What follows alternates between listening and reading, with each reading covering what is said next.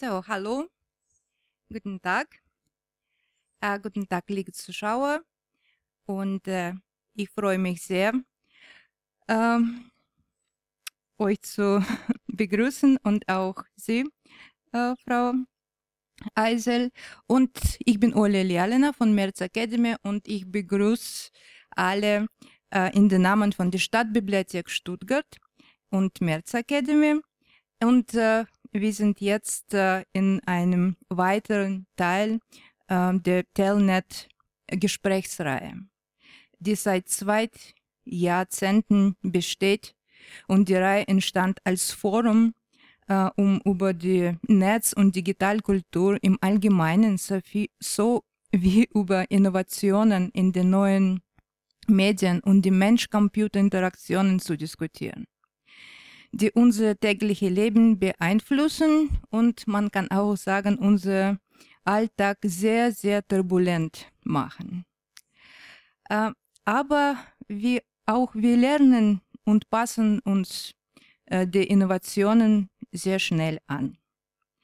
2021 wissen wir, dass Roboter bereits existieren und dass die meisten von ihnen nicht gebaut werden, um Menschen zu ersetzen, sondern um sie in verschiedenen Lebens- und Arbeitssituationen zu begleiten. Es ist schon normal, über Human-Robot-Interaction zu sprechen, nicht nur über Human-Computer-Interaktionen. Und unser heutiger Gast ist äh, Dr. Frederika Eisel, Professorin für angewandte Sozialpsychologie und Geschlechtsforschung an Exzellenz äh, Kognitive Interaktionstechnologie der Universität Bielefeld. Sie ist eine der Autorinnen eines sehr wichtigen 2020 erschienenen Buches Mensch-Roboter-Interaktionen, ein Einführung. Das Buch erklärt, was es eigentlich bedeutet, Humanoide, Humanoide zu bauen und zu gestalten und wie man konkret in Arbeit in diesem Bereich ansteigen kann. Es wirft aber auch philosophische Fragen auf. Diese Fragen, äh, soziale Agenten und ambiente Intelligenz bis hin zu äh, äh Vorurteil, Vorurteilsabbau und der sexuellen Objektivierung von Frauen nehmen großen Raum in der Forschung von Dr. Eisel an. Sie befasst sich mit User Experience und Smart Home Technologien sowie mit den äh, ethischen Aspekten, die mit äh, assistierenden Technologien und sozialen Robotern in allgemein verbunden sind. Ihr heutiger Vortrag wird, wie der Titel vermuten lässt, Geschlechtsstereotypen in der Menschen-Roboter-Interaktion berühren und untersuchen. Wie Designentscheidungen und Merkmale von sozialen Robotern, aber auch Nutzerinnenmerkmale unsere Wahrnehmung, unser Denken und unser Verhalten beeinflussen. Äh, am Anschluss in der Vortrag wird Frau Dr. Eisel Fragen beantworten, die Sie schon jetzt in Chat stellen können. Und äh, ich denke, ich würde nochmal Sie bedanken für äh, hier äh, sein und äh, eure Forschung uns vorstellen. Und Sie dürfen auch äh, die Präsentation anschalten, wenn das. So, jetzt hoffe ich, dass alles gut sichtbar ist und Sie mich auch gut hören können. Und jetzt freue ich mich, äh, loszulegen. Ich freue mich sehr, heute hier zu sein, wenn auch nur virtuell und bedanke mich ganz herzlich für die Einladung, äh, Frau Professorin Lialina und Frau Fehn und damit auch äh, für die Möglichkeit, Ihnen einen Einblick in die Forschung zu sozialen Robotern aus einer sozialpsychologischen Perspektive zu bieten. Wie Sie gehört haben, äh, forsche ich an der Universität Bielefeld im Center for Cognitive Interaction Technology äh, und äh, mir da die Forschung aus einer angewandt sozialpsychologischen Perspektive ein und ich werde Ihnen darlegen, was sich dahinter verbirgt.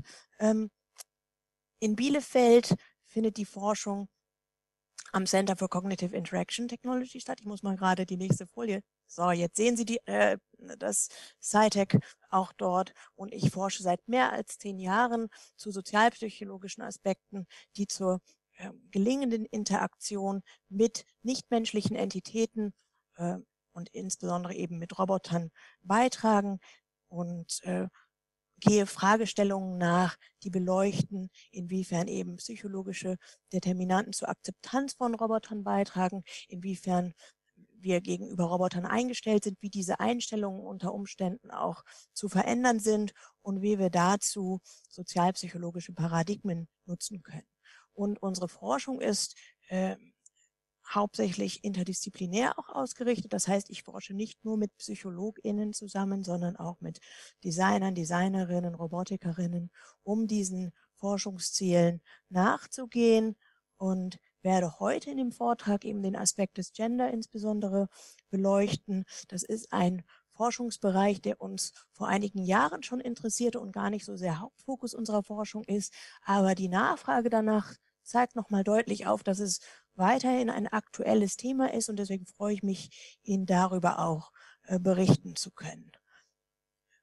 Wenn ich Ihnen heute als sozialpsychologische Expertin zur Verfügung stehe, ähm, ist das ein Aspekt, der für uns von Bedeutung ist, weil wir als Sozialpsychologinnen und Psychologen theoretische Modelle mitbringen und anbieten können und anhand dieser Modelle dann psychologische Phänomene einer Überprüfung unterziehen. Und wir tun dies in der Regel mit experimentalpsychologischen Methoden ähm, und Untersuchungen und schauen dann eben mittels einer Bandbreite von Messmethoden, die oftmals basierend auf Fragebogen fußt, aber auch reaktionszeitbasierte Verfahren mit einschließt, wie dann eben ähm, psychologische Mechanismen vielleicht auch zu überprüfen und zu validieren sind in einem Kontext, wo soziale Roboter und eben nicht Menschen im Fokus stehen. Ich möchte nun einen kurzen Exkurs in die Sozialpsychologie mit Ihnen machen und loslegen mit ja letztendlich Grundlagen aus der sozialpsychologischen Forschung der sozialen Wahrnehmung. Und zwar geht es ähm, hier darum, dass wir aus der Forschung zur Wahrnehmung von Individuen und auch von sozialen Gruppen wissen, dass wir als Menschen dazu neigen, relativ schnell zur Bildung eines Ersteindrucks über eine Person zu kommen. Äh, wenn wir einer ähm, Person begegnen, kommen wir also auf relativ heuristische Weise mit Daumenregeln dazu, ähm, einen äh, Ersteindruck zu bilden und ein nachfolgendes Urteil dann zu formulieren. Und gerade weil wir oft keine Zeit und keine Motivation haben, äh, Informationen tief und systematisch zu verarbeiten, ähm, neigen wir dann eben dazu, zu schnellen Schlüssen zu kommen und soziale Kategorien heranzuziehen, um diese Urteile zu fällen. Das nennt man also soziale Kategorisierung. Und wenn wir dann äh, dazu kommen, ein Urteil zu fällen, dann sind es meistens Grunddimensionen der sozialen Wahrnehmung, die wir zugrunde legen. Und das wären für uns ganz wichtig, auch für heute, für den Vortrag ganz wichtig, Wärme und Kompetenz oder ich sage im Vortrag dann auch Agency und Communion als Grunddimension der sozialen Kognition. Und wir bewerten eine Person oder eine soziale Gruppe äh, primär dann auf der Dimension der Wärme und äh, kommen dahingehend zu einem Urteil, ob äh, die Wärmedimension hoch oder niedrig ausgeprägt ist und schauen dann, inwiefern ähm, die Person unter Umständen die Kompetenz hat, uns beispielsweise auch zu schädigen oder uns eben freundlich gegenüberzutreten und dann das auch im Verhalten zu manifestieren. Und abgeleitet davon verhalten wir uns dann entsprechend. Ähm, das nur so als Hintergrundwissen. Für uns heute ist von Relevanz, äh, dass wir uns äh, der Frage der Kategorisierung und der sozialen Kategorisierung auf Basis von ja, drei Hauptkategorien zuwenden wollen. Fiske postuliert da Alter, ethnische Zugehörigkeit und Geschlecht als die zentralen Kategorien, die wir anlegen, wenn wir es mit der Urteilsbildung über Menschen zu tun haben. Aber wie Sie sich schon vorstellen können, wenn wir ähm, jetzt die soziale Bewertung von Robotern äh, annehmen, ist es schwer, äh, sich Roboter vorzustellen, die äh, variieren im alter Jung oder alte Roboter habe ich jetzt auf dem Markt noch eher weniger gesehen. Die ethnische Zugehörigkeit kann man dann schon eleganter manipulieren und heute im Fokus des äh, Vortrags heute Nachmittag ist dann die ähm, Kategorie des Geschlechts, also Gender. Und äh, die Grundfrage ist eben, ob wir klassische Befunde aus der Sozialpsychologie äh, in Bezug auf Wahrnehmung von Personen und Gruppen auch übertragen können auf nichtmenschliche Entitäten, nämlich äh, auf die Roboter. Und die Frage ist eben, wie kann man das machen? Wenn wir an Roboter denken, die auf dem Markt zur Verfügung stehen, äh, lassen sich die Aspekte von Alter, Ethnie oder Geschlecht äh, oft nicht so gut manipulieren. Ich habe aber nun äh, die letzten gut zehn Jahre am SciTech äh, forschen dürfen und dort die Möglichkeit gehabt, auch an der Weiterentwicklung eines Roboterprototypens mitzuarbeiten, den Sie im Verlaufe des Vortrags quasi näher kennenlernen werden. Und dieser Roboterprototyp, das ist der Roboter Flobi. Das ist ein Roboter, der sich dadurch auszeichnet, dass er über ein modulares Industriedesign verfügt. Und Sie sehen das schon an den Abbildungen hier, dass äh, man verschiedene Komponenten des Roboters mit ein wenig Ingenieurkunst ähm, austauschen kann. Das bedeutet aber auch, dass wir auf diese Weise den Roboter für unterschiedliche äh, Umsetzungen in experimentellen Designs nutzen können und somit auch unterschiedliche Charaktere ausbilden können. Das heißt, wir können das Haarmodul wechseln, wir können die vermeintliche Färbung der Oberfläche verändern und damit dann bestimmte Eindrücke evozieren. Und auf diese Weise eignet sich der Roboterprototyp Flobi natürlich sehr gut für experimentelle Untersuchungen, die wir dann in Bielefeld auch durchgeführt haben, zusammen mit dem äh, Frank Hegel, der den Roboter mitentwickelt hat als äh, Designer. Und äh, auf dieser Basis haben wir uns dann überlegt, welche Oberflächenmerkmale wir äh, zunächst untersuchen wollen. Ich werde nachher noch auf den Aspekt des Gender eingehen und zunächst aber die äh, Kategorie ethnische Zugehörigkeit ähm, beleuchten, indem ich Ihnen den Flobi in diesen beiden Varianten hier vorstelle. Sie sehen jetzt zwei Prototypen, ein vermeintlich dunkelhäutiger Prototyp und ein etwas hellhäutigerer Prototyp. Diese beiden Roboterprototypen haben wir äh, weißen Amerikanern in den USA vorgelegt und gesagt, hier handelt es sich um zwei neu entwickelte Roboter und wir bitten darum, dass diese beiden Roboterprototypen zu bewerten sind hinsichtlich ähm, mentaler Fähigkeiten, Mind, Agency und Experience. Das sind zwei gängige Dimensionen, die auch im Bezug auf Anthropomorphisierung von Robotern herangezogen werden. Und unter äh, Mind Agency werden solche Komponenten, solche Aspekte verstanden, die darauf abzielen, abzufragen, ob der Roboter in der Lage ist, Intentionen zu bilden, bestimmte Ziele zu verfolgen und eben über höhere Kognition verfügen sollte, versus die äh, Dimension der Experience ähm, bildet ab, ob der Roboter über ein inneres Leben, über Emotionen verfügt und entsprechend auch emotional reagieren kann auf seine Umwelt. Diese beiden Dimensionen werden vielfach in der Forschung zur Anthropomorphisierung von Robotern, also zur Vermenschlichung von Robotern eingesetzt. Und äh, wir sind der Grundfrage nachgegangen, ob eine Manipulation der Gruppenzugehörigkeit des Roboters im Sinne eines Eigengruppen versus eines Fremdgruppenroboters in einer Stichprobe von weißen Amerikanern dazu führen könnte, dass eben der Roboter, der vermeintlich zur Eigengruppe gehört, auch als ähm, höher ausgeprägt auf beiden Dimensionen der Mind Perception wahrgenommen wird im Vergleich zum Roboter aus der Fremdgruppe. Äh, damit kann man dann einen Effekt, den wir in der Intergruppenforschung unter In-Group Bias kennen, ähm, nachvollziehen und abbilden. Und das war eben die Frage, diskriminieren äh, wir Roboter, wenn sie denn aussehen wie ein Mitglied aus einer Fremd versus eine Eigengruppe. Und es zeigte sich erstmals hoffnungsverweisend quasi nicht dieser antizipierte Haupteffekt von äh, Robotergruppenmitgliedschaft auf die Wahrnehmung von äh, Mind Perception, sondern äh, wir haben lediglich, und hier kommt die Sozialpsychologie ins Spiel, eine Robotikforscherin hätte zu keinem Zeitpunkt die Voreinstellungen der NutzerInnen abgefragt und das haben wir hier getan. Wir haben in dieser Studie abgefragt, in welchem Ausmaß die äh, weißen AmerikanerInnen äh, Vorurteile gegenüber Afroamerikanern aufwiesen mit der äh, Modern Racism Scale, die ein gängiges Maß zur Abbildung von Vorurteilen ist. Und es hat sich gezeigt, dass wenn wir diese Vorurteile der NutzerInnen äh, mit in Betracht gezogen haben, dass eben eine Abwertung des äh, Fremdgruppenroboters insbesondere durch Menschen mit einem hohen Level an äh, Vorurteilen stattgefunden hat.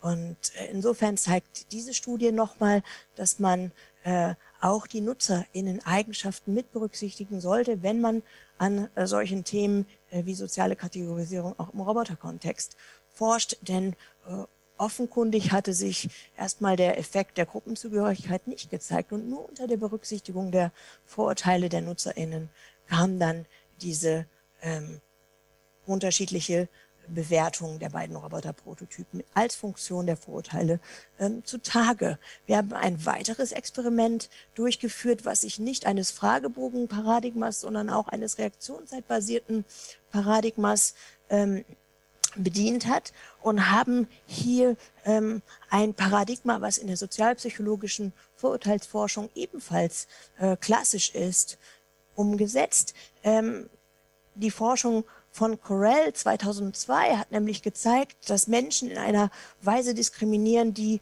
äh, sich ja hinter dem Phänomen des Shooter-Bias äh, verbirgt.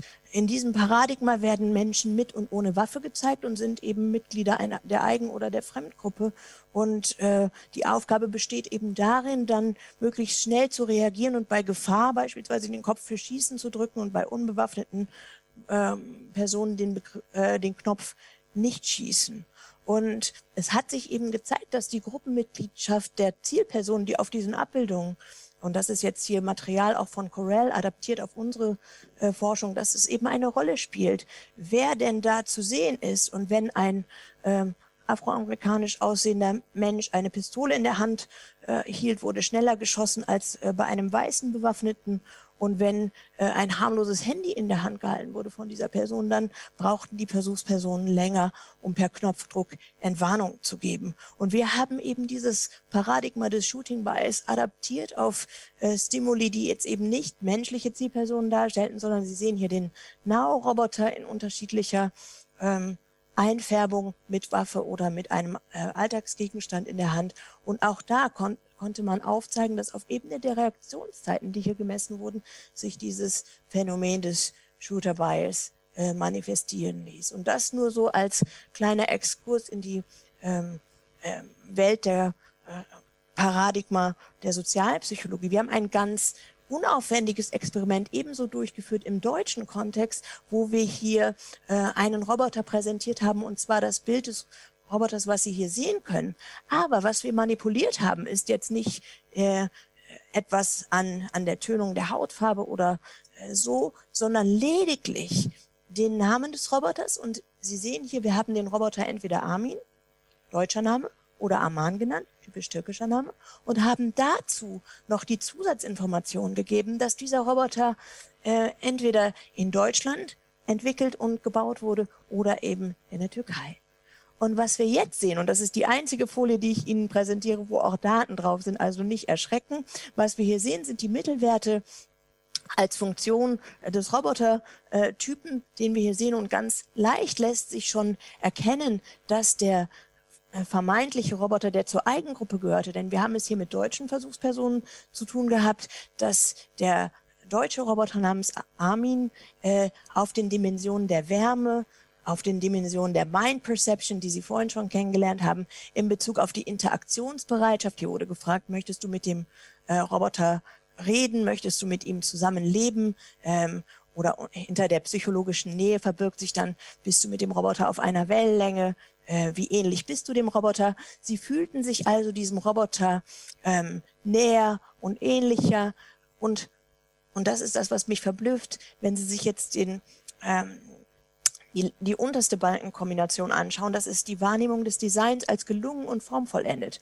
Wohlgemerkt, alle Versuchspersonen haben denselben Roboter betrachtet, haben aber das Design für gelungener bewertet, wenn dieser Roboter vermeintlich ein Mitglied der Eigengruppe war, also ein deutsches Produkt. Und das ist etwas, was wir in der Konsumentenforschung ähm, schon herausfinden konnten, wo sich nämlich auch manifestiert, dass Produkte, die vermeintlich aus dem eigenen Land oder aus der äh, Eigengruppe stammen, positiver bewertet werden. In der sozialpsychologischen Forschung hingegen ist auch das hier als ein Beleg für den sogenannten In-Group Bias äh, zu sehen, so dass man eben immer zu einer präferierten Wahrnehmung äh, der Eigengruppe kommt und äh, das eben im Kontrast zur Wahrnehmung äh, der Fremdgruppe. Also hier der deutsche Roboter wird bevorzugt. Und wir sehen hier eben, dass lediglich äh, auf Ebene des Namens und des Orts der Produktion manipuliert wurde, mit welchem Roboter ich es zu tun habe und dass das offenbar einen Effekt hat. Und hier können wir eben auch sehr gut zeigen, dass klassische Befunde aus der Sozialpsychologie sich in diesem Robotikkontext äh, replizieren lassen. Das ist also ein kleiner Exkurs in die Kategorie der Ethnie gewesen, denn diese Forschung hatten wir ähm, in den ersten Jahren der Forschung auch in Bielefeld durchgeführt. Ich möchte jetzt den weiteren Fokus des Vortrags auf die äh, Kategorie des Gender legen, die uns jetzt im Weiteren interessieren wird. Und auch hier werde ich Ihnen einige Studien zum Roboter Flobi vorstellen, aber auch andere Roboter-Prototypen mit einbeziehen, auch den Now-Roboter, sodass Sie sehen, dass äh, wir auf unterschiedliche Arten und Weisen dann den Aspekt des Gender auch leuchten. Wir haben äh, in einer ersten Studie, die ich zusammen mit dem Frank Hegel durchgeführt habe, äh, weil ich, als ich ihn damals kennenlernte, äh, ihn fragte, du, warum ist es denn so, dass der Roboter Flobi so viele verschiedene Haarteile hat, in lila, in blau, in orange, lang, kurz, egal. Äh, warum ist das so? Äh, hat das einen Effekt? Die Frage konnte er mir damals nicht beantworten. Und wir wissen aus der sozialpsychologischen Forschung hingegen, und das ist Forschung von Neil McCrae und Kollegen, äh, die da herausfinden konnten, dass die Haarlänge als Hinreiz für Gender bereits dazu führen kann, dass genderstereotype Wissensstrukturen genutzt werden. Und McRae hätte das äh, mit seinen ForscherkollegInnen auch zeigen können, äh, wenn diese Hinweisreize unterhalb der Wahrnehmungsschwelle präsentiert wurden. Also auch dann wurden stereotype Wissensbestände aktiviert und quasi wachgerufen und haben dann äh, die Urteile beeinflusst. Mit diesem Vorwissen im Hinterkopf haben wir gedacht, das müsste ja von Interesse sein, mal zu schauen, wenn jetzt der Roboter Flobi eben mit langhaariger Gestalt äh, uns zur Verfügung steht, macht das was? Werden auf diese Weise Genderstereotype evoziert? Man könnte sagen, das ist vielleicht eine triviale Frage, aber diese triviale Frage brauchte zum damaligen Zeitpunkt äh, eine empirische Antwort, die es damals auch noch nicht gab. Weil wenn Sie sich die ähm, Roboter anschauen, die auf dem Markt auch heute zur Verfügung stehen, die sind präkonfiguriert. Da besteht die Möglichkeit einer solchen äh, zumindest visuellen Manipulation nicht. Und das hat Phobi eben durch sein modulares Industriedesign angeboten und wir haben es uns hiermit zunutze gemacht. Haben also eine Fragebogenstudie durchgeführt mit äh, 60 ProbandInnen und haben äh, diese gefragt, inwiefern sie eben dem Roboter bestimmte genderstereotype Eigenschaften und bestimmte genderstereotype äh, Tätigkeiten äh, zuschreiben. Also inwiefern ist der Roboter geeignet, diese Tätigkeiten dann auch umzusetzen. Und wir hatten diese Eigenschaften und Tätigkeiten entsprechend pilotiert, sodass klar war, okay, hier werden Genderstereotype abgebildet und haben dann äh, den Roboter als neu entwickeltes Produkt quasi vorgestellt und darum gebeten, dass er äh, zu evaluieren sei.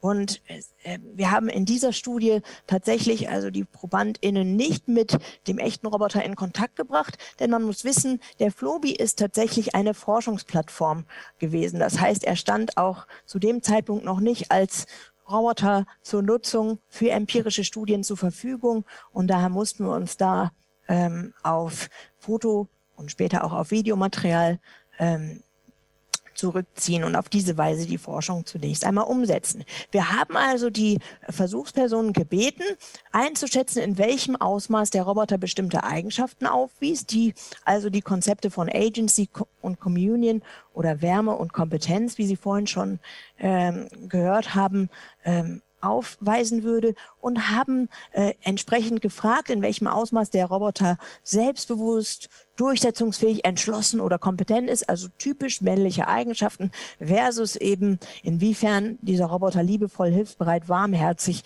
freundlich, also was wir gemeinhin stereotyp mit äh, Frauen assoziieren. Und diese Eigenschaften haben wir abgefragt, zuzüglich zu der Eignung für bestimmte genderstereotype Tätigkeiten und als typisch männlich im Roboterkontext wurde jetzt genannt, dass eben technische Geräte zu reparieren seien, Geräte zu warten seien, ein Haus zu bewachen, Waren transportieren äh, oder eben, wenn wir uns die typisch weibliche Domäne der Tätigkeiten anschauen, Altenpflege, Mahlzeiten zubereiten, einkaufen und so weiter. Dann haben Sie einen gewissen Eindruck davon, was sich hinter diesen Messinstrumenten verbirgt. Und die sind eben auch äh, empirisch erstmal äh, vorgetestet und gleichzeitig aber auch theoretisch fundiert in der Forschung von BEM oder eben auch von Fiske zu Agency und Communion, sodass wir da ein gutes theoretisches Fundament haben, auch für die äh, Zuschreibung dieser Eigenschaften, weil wir die eben auch gerne heranziehen, wenn wir nicht Roboter, sondern eben Menschen beurteilen. Und was hat sich denn nun gezeigt? In dieser ersten Studie war es tatsächlich so, dass wenn dieser Roboter äh, mit dem Haarmodul für den Langhaarroboter ausgestattet war, also lange Haare aufwies und damit visuelle Gender Cues für den weiblichen Roboter. Dann wurde er eben auch weiblicher wahrgenommen als der Kurzhaarroboter und dem Roboter wurde im Vergleich zu dem männlichen Prototypen dann mehr an Communion oder Wärme zugeschrieben, äh, wohingegen dem männlichen Roboter mehr an Agency oder Kompetenzwahrnehmung zugesprochen wurde. Und ähm, die Roboter wurden entsprechend genderstereotyp auch für die typisch weiblichen versus männlichen Aufgaben vorgesehen. Was wir also daraus ziehen können, ist zumindest erstmal, dass es einen Effekt hat, wenn ich einen Roboter in gewisser Weise gestalte. Also dass es auch nicht trivial ist, dem Roboter lange oder kurze Haare in Anführungszeichen zu verpassen, äh, sondern dass es auf die sozialen Urteile, die wir fällen, relativ schnell auch einen Effekt hat, äh, der sich hier in dieser Studie auf jeden Fall als erste Untersuchung dieser Art äh, dann manifestiert hat.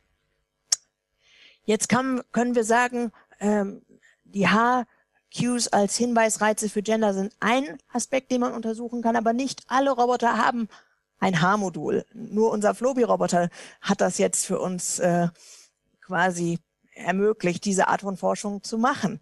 Aber äh, nichtsdestotrotz gibt es ja andere ähm, Dimensionen, die wir heranziehen können, um zu zeigen, dass das unter Umständen ebenso einen Effekt auf die Wahrnehmung von sozialen Robotern haben kann. Und in der Forschung, die ich gemeinsam mit Jasmin Bernhardt äh, und Janik Sachse in Bielefeld durchgeführt habe, haben wir nun hier manipuliert äh, den Waist-to-Hip-Ratio und die Schulterbreite des Roboters. Also zwei Dimensionen, die man heranziehen kann, um dann eben die Anmutung eines eher männlichen Roboters, den sehen Sie hier auf der linken Seite, oder eines eher äh, weiblichen Roboters, wie Sie ihn auf der rechten Seite mit Taille und allem dann ähm, zu evozieren. Und in dieser Studie haben die Versuchspersonen entsprechend äh, diese Roboterbilder vorgelegt bekommen und haben auch gelernt, dass sie eben hier es mit einem neu entwickelten Prototypen zu tun haben und sie wurden gebeten, analog zu der Studie, wie wir gerade schon kennengelernt haben, nämlich der Studie von Eisel und Hegel 2012, entsprechend äh, die Eigenschaften und die Eignung für genderstereotype Tätigkeiten ähm, einzuschätzen. Und wir konnten sowohl finden, äh, dass eben der vermeintlich männlich anmutende Roboter mit einem äh, höheren Waist-to-Hip-Ratio und einer äh, breiteren Schulterbreite äh, auch als entsprechend männlich wahrgenommen wurde im Vergleich zu dem äh, weiblichen Prototyp. Und die Hypothesen waren jetzt eben, dass die Wahrnehmung von Wärme und Kompetenz oder Agency und Communion analog ausgeprägt sein sollten, wie in der ersten Studie von Eisel und Hegel aus 2012. Ebenso sollte dann eben auch der männliche Prototyp eher für die typisch männlichen Aufgaben geeignet sein im Vergleich zu dem weiblichen Prototypen. Und jetzt ähm, ist es so gewesen, dass wir diese Befunde aus 2012 tatsächlich applizieren konnten. Also wenn wir jetzt die Körperform als Hinweisreiz auf Gender eines Roboters herangezogen haben, zeigte sich, dass beide Roboterprototypen tatsächlich auch genderstereotype Zuschreibungen hervorgerufen haben. Sie wurden äh, beide als kompetent und wenig warm wahrgenommen.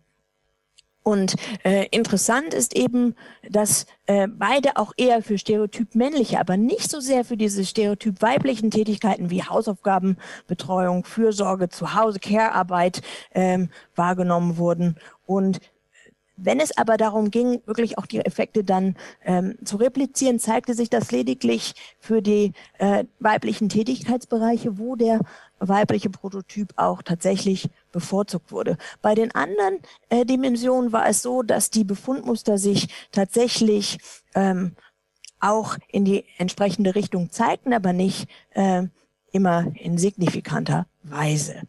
Trotzdem wichtig zu sehen, dass wir hier eine zweite Dimension haben, auf der wir dann Gender manipulieren können und die eben auch eine Rolle spielt, wenn wir vielleicht auch andere Roboterprototypen betrachten. Wenn wir jetzt diesen Roboter hier auf der Folie betrachten, dann ist das wieder unser Roboter Flobi.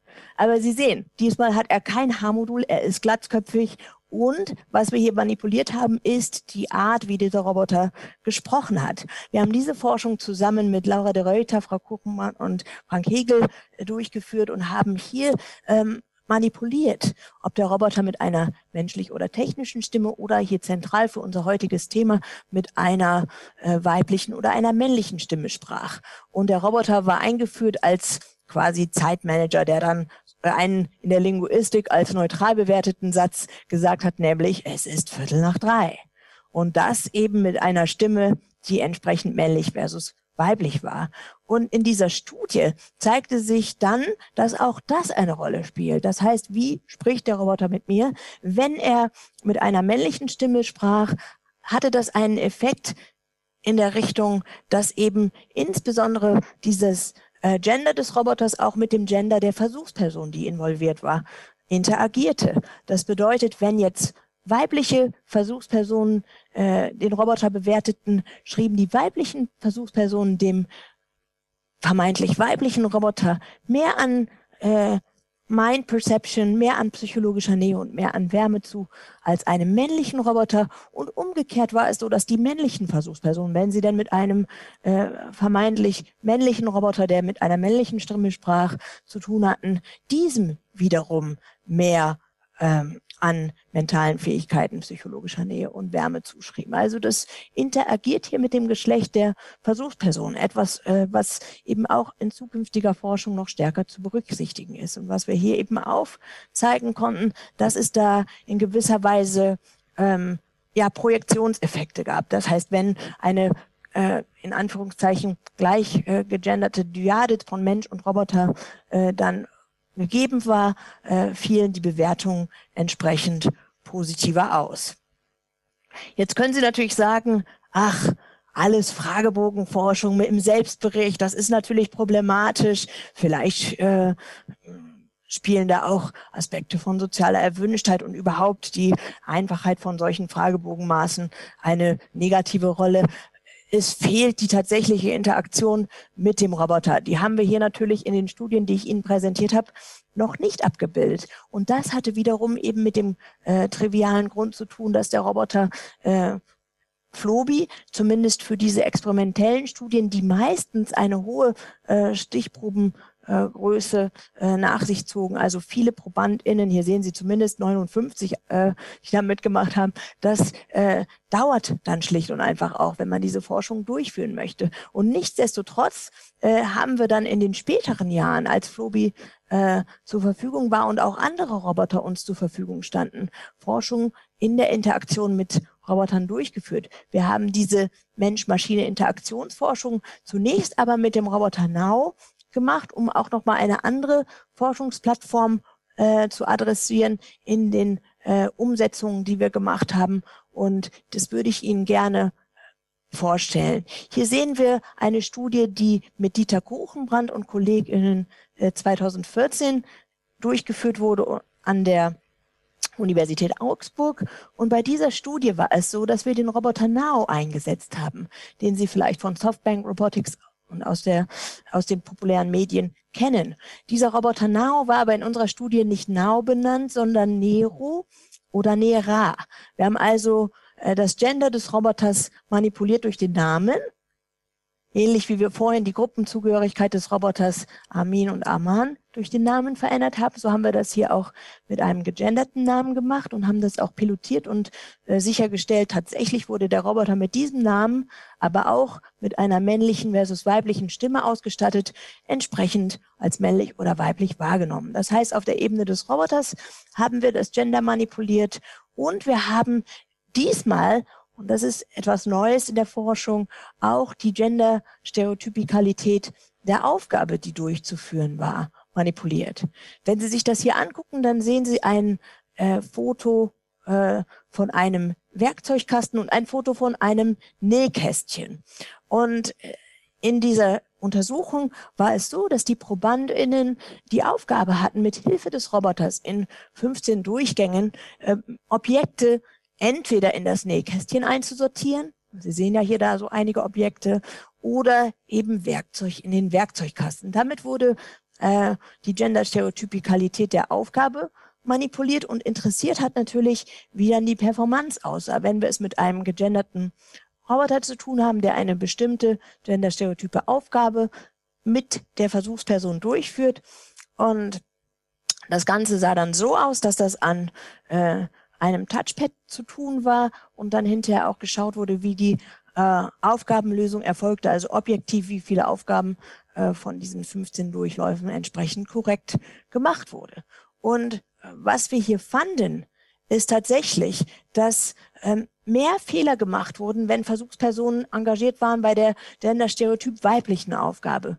Wir erinnern uns, das bedeutet, die Menschen mussten also da äh, Objekte in ein Nähkästchen einsortieren.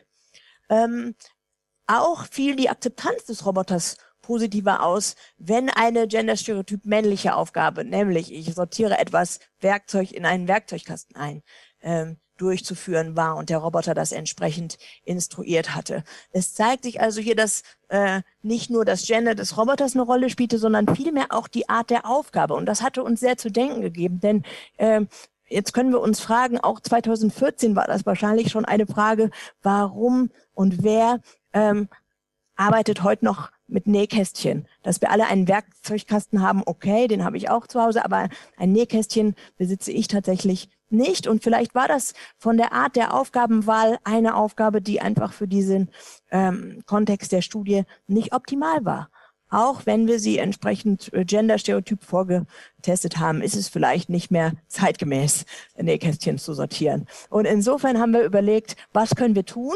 Und ein paar Jahre später hat Natalia äh, Reich-Stiebert eine Forschung durchgeführt äh, mit dem Roboter Now, der wiederum Nero oder Nera genannt wurde. Und hier hat sie dann ähm, ein Tutorium-Szenario ähm, realisiert, wo der Roboter als Lernhelfer bei bestimmten auch genderstereotypen Aufgaben fungieren sollte. Hier wurden also keine Nähkästchen mehr eingeräumt, sondern es sollten äh, zum Beispiel äh, Gedächtnisaufgaben, die mit genderstereotypen Inhalten belegt waren, gelöst werden. Es sollten ähm, visuelle und auditive Aufgaben gelöst werden und unter anderem eben verbale und auch mathematische Aufgaben. Das heißt, ähm, uns allen äh, sind rhetorische Stilmittel als etwas äh, Verbales und vielleicht typisch Feminines bekannt und mathematische Aufgaben wurden äh, durch den Roboter instruiert äh, und äh, es sollten binomische Formeln gelöst werden mit Hilfe des Roboters, der die Konzepte erklärte. Und dann äh, war eben das Ziel zu schauen, ob äh, die Gender-Stereotypikalität der Aufgabe und auch das Gender des Roboters sowie eben auch ähm, äh, das Gender der Versuchsperson da eine Rolle spielte in der Performance bei der Aufgabe und äh, in den der insgesamt berichteten Bereitschaft und äh, Verhaltensintention auch zukünftig mit dem äh, Roboter lernen zu wollen. Das heißt, hier haben wir im Vergleich zu der Studie von Kuchenbrand und KollegInnen 2014 nochmal ein anderes Aufgabenset, was diverser war, umgesetzt und ein tatsächliches Lehr-Lern-Setting, denn äh, Frau Reich-Stiebert ist ihres Zeichens auch Pädagogin und nicht nur Robotikforscherin und hat entsprechendes Interesse an diesem Lernsetup äh, gehabt. Jetzt hat sich in diesem äh, Setting tatsächlich gezeigt, dass ungeahnterweise die rhetorischen Stilmittel etwas waren, was die ProbandInnen insgesamt besser lösen konnten als die binomischen Formeln. Also da war wohl in der Stichprobe eher eine äh, Schwäche bei den analytischen Aufgaben da. Insbesondere war aber spannend, dass sich ein äh, Effekt zeigte äh, der Interaktion von Gender der Versuchsperson und eben auch Art der Aufgabe. Das heißt, wenn Männer versus Frauen die rhetorischen Stilmittel bearbeiteten, dann war es so, dass da ein Mehr an korrekten Aufgabenlösungen äh, gezeigt wurde, wohingegen, wenn Frauen die binomischen Formeln ähm, gelöst haben, da waren sie dann korrekter. Insgesamt zeigte sich, dass nicht ein Matching, wie wir das vorhin ähm, feststellen konnten von Gender der äh, Versuchsperson und Gender des Roboters bei der Studie, wo der Roboter ähm, auditive Gender Cues gegeben hat, dass da ein Matching positiv war und zu einer äh, einem Mehr an Anthropomorphisierung geführt hat. Hier war es so, dass ein Mismatch von Gender des Roboters und auch von der Gender-Stereotypikalität der Aufgabe dazu führte, dass die ProbandInnen angaben, eher auch zukünftig mit dem Roboter lernen zu wollen. Also auch hier, es spielt eine Rolle, mit wem ich interagiere, also wie der Roboter gestaltet ist, wie er eingeführt wird, als äh, welches Gegenüber und welche Art der Aufgabe ich mit diesem Roboter zu lösen habe. Kommen wir letztendlich nun zu der Frage, wo wir sehen, ja, es macht offenbar einen Unterschied in der sozialen Wahrnehmung, aber auch in der objektiven Performance, wenn ich jetzt eine Lernaufgabe lösen muss und Dinge äh, erreichen muss, äh, dass Gender Cues eine Rolle spielen und auch die Bewertung und letztendlich das Verhalten verändern, dann äh, stehen wir natürlich vor der Frage, ob es nicht gut und besser wäre, genderneutrale Roboter zu bauen. Aus sozialpsychologischer Sicht ist die Frage, kann es uns überhaupt gelingen, solche Roboter zu bauen, wenn wir annehmen, dass wir eben ähm, auf Basis der Grundlagen der sozialen Wahrnehmung äh, relativ geneigt sind, effiziente, schnelle Urteile zu fällen, die sich sozialer Kategorien bedienen, die dann in Urteile überfließen und integriert werden, dann ist es äh, ein schwieriges Unterfangen, tatsächlich einen Roboter zu gestalten, der weder als männlich als weiblich wahrgenommen wird, ähm, und wenn wir bedenken, welche Roboter es auf dem Markt gibt, Sie haben den Roboter Now jetzt auch schon kennengelernt, äh, dieser Roboter ist äh, designt worden, um genderneutral äh, anzumuten, aber wir wissen aus den empirischen Daten, die wir auch in Bielefeld gewonnen haben, dass er eher männlich wahrgenommen wird. Wenn wir uns diesen Roboter auf der ähm, Abbildung hier mal anschauen. Das ist der Roboter Viva aus dem BMBF geförderten Projekt äh, Viva. Und hier hat sich tatsächlich gezeigt in einem Nebenbefund äh, der Arbeit von Julia Stapels, die eigentlich zu Ambivalenz in Einstellungen gegenüber Robotern forscht, dass dieser Roboter Viva und das ist ein Produkt, das wir gemeinsam mit dem Konsortium ähm, entwickelt haben und äh, auch weiter beforschen, dass dieser Roboter entsprechend eher genderneutral wahrgenommen wird. Also da hätte man zumindest schon mal ein Desiderat erreicht. In der Wahrnehmung scheint das zumindest hier äh, bei der Stichprobe, die wir da untersucht haben, der Fall gewesen zu sein. Natürlich ist äh, dahingehend auch weitere Forschung noch notwendig. Was haben wir also allgemein jetzt aus diesem Vortrag ziehen können? Ich habe Ihnen ja heute eine sozialpsychologische Perspektive anbieten dürfen äh, und eine sozialpsychologische Sicht auf die soziale Robotik und damit aufzeigen können, dass bestimmte Phänomene, die wir in der Psychologie als ja klassisch annehmen oder als Befunde, die eben im Mensch-Mensch-Kontext immer wieder auch auftauchen, sei es denn die äh, soziale Kognition betreffend und auch die Stereotypisierung, dass sich diese Befunde replizieren lassen im Kontext der sozialen Roboter wenn wir denn experimentelle Forschung da auch zugrunde liegen, die es auch ermöglicht, solche Forschungen zu machen. Und wir können aus der Sozialpsychologie heraus natürlich dann Messinstrumente anbieten, um entsprechende Forschung umsetzen zu können, so dass das äh, zumindest ein theoriegeleitetes, empiriebasiertes und damit auch ein evidenzbasiertes Vorgehen ist. Ähm, was wir aber auch lernen konnten in Bezug auf den Aspekt des Gender bei Robotern ganz äh, speziell, ist eben, dass wir äh, nicht nur die Merkmale des Roboters zu berücksichtigen haben, ob er nun ein gegendertes Äußeres aufweist, sei es über die Körperform, sei es über die Hinweisreize der Haarlänge oder sei es über den Namen, ähm, sondern dass eben auch die Einstellungen von NutzerInnen und auch die äh, Gender-Stereotypikalität und die Merkmale einer Aufgabe, die zu erledigen ist, dann eine Rolle spielt. Und gleichzeitig ist es so, dass wir natürlich alle nicht tabula rasa in eine ähm, ja, Situation oder in die Welt hineingehen und entsprechend bauen wir natürlich auch unsere Stereotype und unsere Weltsicht in neu entwickelte Technologien mit ein. Und diese ähm, Zuschreibungen und die ähm, Prozesse der sozialen Wahrnehmung greifen natürlich auch im Kontext der Roboter, wie ich Ihnen an meinen äh, Befunden nahelegen konnte. Und äh, entsprechend äh, sind es letztendlich sehr tief verwurzelte Prozesse, die nicht nur im Mensch-Mensch-Kontext eine Rolle spielen, sondern offenbar auch in der Wahrnehmung von nichtmenschlichen Entitäten.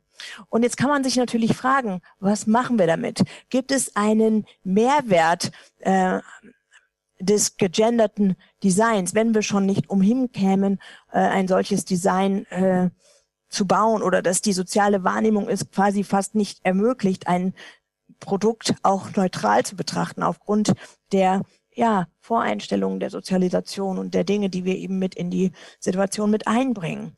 Welche ethischen Implikationen sind damit verbunden? Ähm, für mich ist erstmal wichtig, Ihnen auch aufgezeigt zu haben, dass Designentscheidungen per se äh, einen Impact haben und dass man eben nicht einfach nur in Anführungszeichen Entscheidungen trifft, ohne vielleicht zu schauen, welche Konsequenzen das hat, nämlich auch dahingehend, ob wir auf diese Weise Gender-Stereotype und Gender-Normen in der Gesellschaft weiter verfestigen, wenn wir denn so entwickeln. Zu fragen wäre auch, welche Rolle der kulturelle Kontext spricht, äh, spielt. Da gibt es äh, einfach auch noch Forschungsbereiche Bedarf und in Bezug auf die Einsatzbereiche ebenso, so dass wir natürlich hier erstmal auf Fragebogenforschung und Laborexperimentelle Forschung zurückgreifen konnten, um die Punkte zu machen, die ich heute illustriert habe. Aber es wäre natürlich äh, von Bedeutung, äh, diese Forschung auch im Feld oder wie die Robotiker sagen, in the wild äh, durchzuführen, um da auch nochmal eine externe Validität der Befunde überhaupt ähm, abzubilden und damit auch die Gültigkeit der Befunde nochmal auf stabilere Füße zu stellen. Sie haben ja auch festgestellt, dass jetzt die Bemühungen um Replikation ganz wichtig sind, dass man eben auch seine eigene Forschung repliziert und dass eben da auch durchaus unterschiedliche Effekte ähm, zutage geführt werden und dass diese Replikationsbemühungen äh, weiter von Bedeutung sind, um eben äh, nicht nur im Kontext von Gender, sondern auch in der Robotik allgemein dann äh, zum Tragen zu kommen. Ich habe hier nochmal Leseempfehlungen der allgemeinen Art. Frau Professorin Lialina hat ja äh, schon das Lehrbuch zur Human-Robot Interaction angesprochen. Es kommt diese Woche auch noch ein äh, Buch Roboter in der Bildung raus. Wer zu dem Gender ähm, und äh, zur Rolle von Gender in Science und Engineering äh, nachlesen möchte, kann das im kurzen Paper äh, von Tannenbaum und KollegInnen äh, machen. Und ansonsten habe ich hier nochmal für Sie aufgelistet äh, die Literatur, die ich jetzt in dem Rahmen des Vortrags äh, genannt habe. Ich habe ja ganz bewusst diesen Vortrag auch relativ datenfrei gestaltet, weil es als Podcast mit Mittelwerten, glaube ich, etwas schwierig ist, dem nachzufolgen. Aber Sie können gerne äh, mich anschreiben und kontaktieren. Ich schicke Ihnen gerne PDFs dieser äh, Paper zu, wenn Sie da nochmal im Detail nachlesen wollen in diesem Sinne würde ich jetzt sagen, äh, bedanke ich mich ganz herzlich für Ihre Aufmerksamkeit. Ich hoffe, dass Sie einige interessante Impulse mitnehmen konnten und freue mich, wenn wir das jetzt gemeinsam via Chat ähm, zusammen diskutieren können und bin ganz gespannt, was für Ideen und Anregungen Sie da mitgebracht haben. Vielen Dank. Äh, jetzt äh kommen Sie vielleicht äh, wieder zurück zu uns ins Bildung. Ja. Hallo nochmal. Und äh, ja, vielen Dank. Das war wirklich so spannend und äh, äh, ich würde sagen, für mich auch äh, sehr, sehr viele Impulse. äh, für mich persönlich und auch äh, ähm, paar Sachen, dass vielleicht kann ich ähm, sofort eine Frage stellen zu dem letzten, neueste Buch, das morgen auf Deutsch rauskommt. Ja, die, ähm, wie heißt das? Menschliche Roboter in der Bildung oder? Äh, genau, Roboter in der Bildung. Mhm. Das so. Ich habe jetzt gedacht, dass ähm, äh, ich würde mich schon vor zwei Jahren vielleicht fragen, was bedeutet das? Warum brauchen wir einen äh, Roboter, der neben mir sitzt und äh, mit mir lernt? Und aber heute verstehe ich, warum äh, genau heute genau würde ich auch gerne jemanden, jemanden bei mir neben mir oder auf die andere Seite von Tisch äh, sehen und kommunizieren, weil äh, alles niemand ist da. Ja? Aber ich kann mir vorstellen, dass diese, das Feld an sich hat das viel älter als Pandemie, als unser Leben an äh, Screen. So diese Roboter in Bildung, sind die als Lehrer oder als Kompagnons gemeint? Oder was ist die, die Aufgabe? Also ganz Mhm. Ganz, ganz wichtig ist einfach, dass der Roboter im Bildungskontext jetzt nicht dazu eingesetzt werden soll, um die Lehrkräfte ähm, zu ersetzen, so dass er dann quasi äh, im Klassenraum verortet ist und die Aufgaben mit den SchülerInnen durchführt. Ähm, es ist so gedacht, dass der Roboter als Lernbegleitung fungieren kann und Lernprozesse unterstützen kann ähm, und entsprechend da nur ergänzende äh, eine ergänzende Rolle im Sinne des Companions, wie Sie vorhin auch schon gesagt haben, spielen kann oder als Tool, als Werkzeug fungieren kann, um bestimmte äh, Lernprozesse dann auch zu befördern. Wir haben in Forschungen mit Nathalie Reich-Stiebert, die ihres Zeichens Pädagogin ist, auch Befragungen mit Lehrern und Lehrerinnen gemacht und deren Einstellungen zum Einsatz von Robotern in Schulen äh, mit untersucht. Und da war die Befürchtung tatsächlich auch am größten, dass die Roboter äh, die Lehrkräfte am Ende ersetzen würden, dass sie in ihrem äh, mhm. in der Umsetzung, in der Möglichkeit, diese Roboter tatsächlich dann im Klassenraum einzusetzen, äh, einen behindern würden und das einfach nur schwer machen würden, mit denen umzugehen. Das waren also Sorgen und Befürchtungen, die da auch äh, manifestiert wurden. Und äh, das haben wir uns tatsächlich aus dieser Lehrer- und Lehrerinnen-Sicht auch angeschaut und äh, auch Befragungen mit Schülern und Schülerinnen gemacht.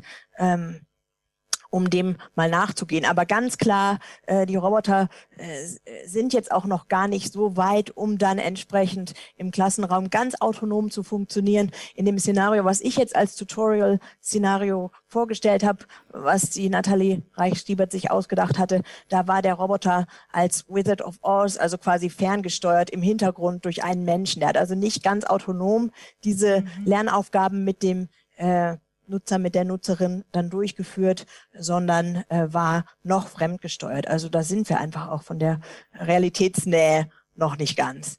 Aber äh, wirklich vorwegnehmen muss man immer wieder auch diese Befürchtung, dass äh, jemand Menschliches ersetzt werden soll in der Kompetenz, in der Expertise. Das ist so nicht machbar. Mhm. Ja, das äh, ja man, äh, ich denke, man äh, fängt sofort etwas zu vorstellen. So viele verschiedene Szenarien immer, ja, äh, wenn man das äh, äh, überlegt. Und ich habe auch jetzt ähm, gedacht, ich habe eine äh, Frage, das vielleicht nicht zu ähm, Vortrag und Gender ähm,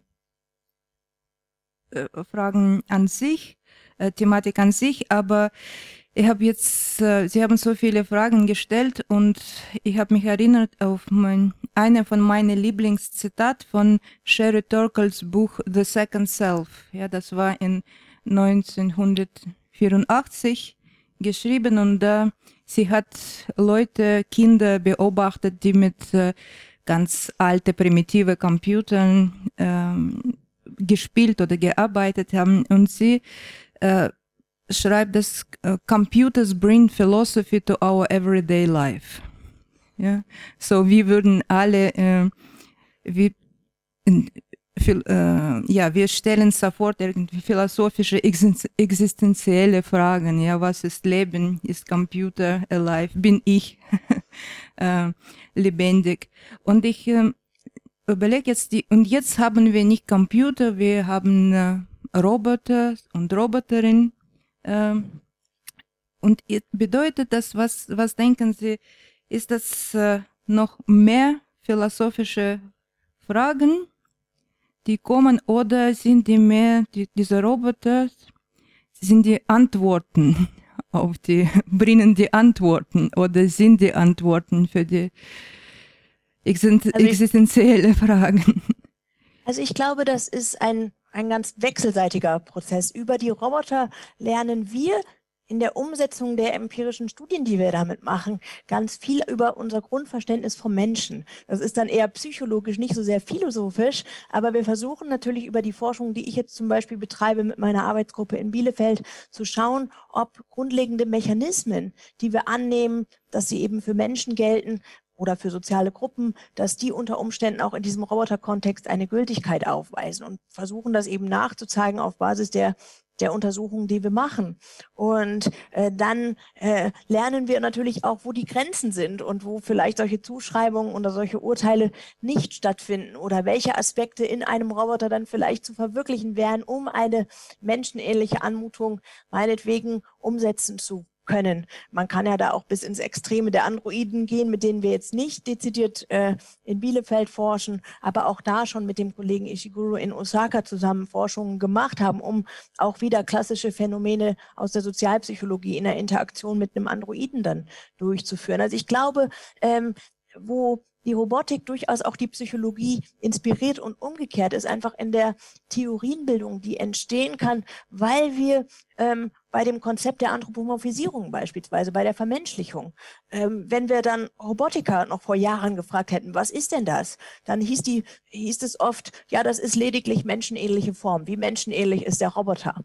Mhm. Aber wir haben aus der psychologischen Forschung, und das ist vielleicht auch etwas, wo wir einen Beitrag äh, leisten konnten, zeigen können, was denn in der Psychologie als essentiell menschliche Merkmale äh, gelten. Und diese menschlichen Merkmale haben wir dann zum Beispiel als Messinstrumente genutzt, um sie im Robotikkontext ähm, ja einzusetzen, um zu sehen, ob dieses typisch menschliche Charakteristikum dann entsprechend auch für den Roboter gilt und konnten beispielsweise auch eine wichtige Theorie zur Anthropomorphisierung von Epley und Kollegen, wo es darum ging, die postulieren drei äh, Determinanten äh, die dazu beitragen, warum wir überhaupt Roboter vermenschlichen. Dann sind wir wieder bei der Philosophie oder beim Animismus. Man würde sagen, Kinder, Sie haben gerade Turkel ja auch äh, zitiert, Kinder äh, vermenschlichen alles, was ihnen so äh, vors Auge kommt. Und wir vermenschlichen aber beispielsweise auch Roboter. Und das äh, ist auf Basis von äh, Faktoren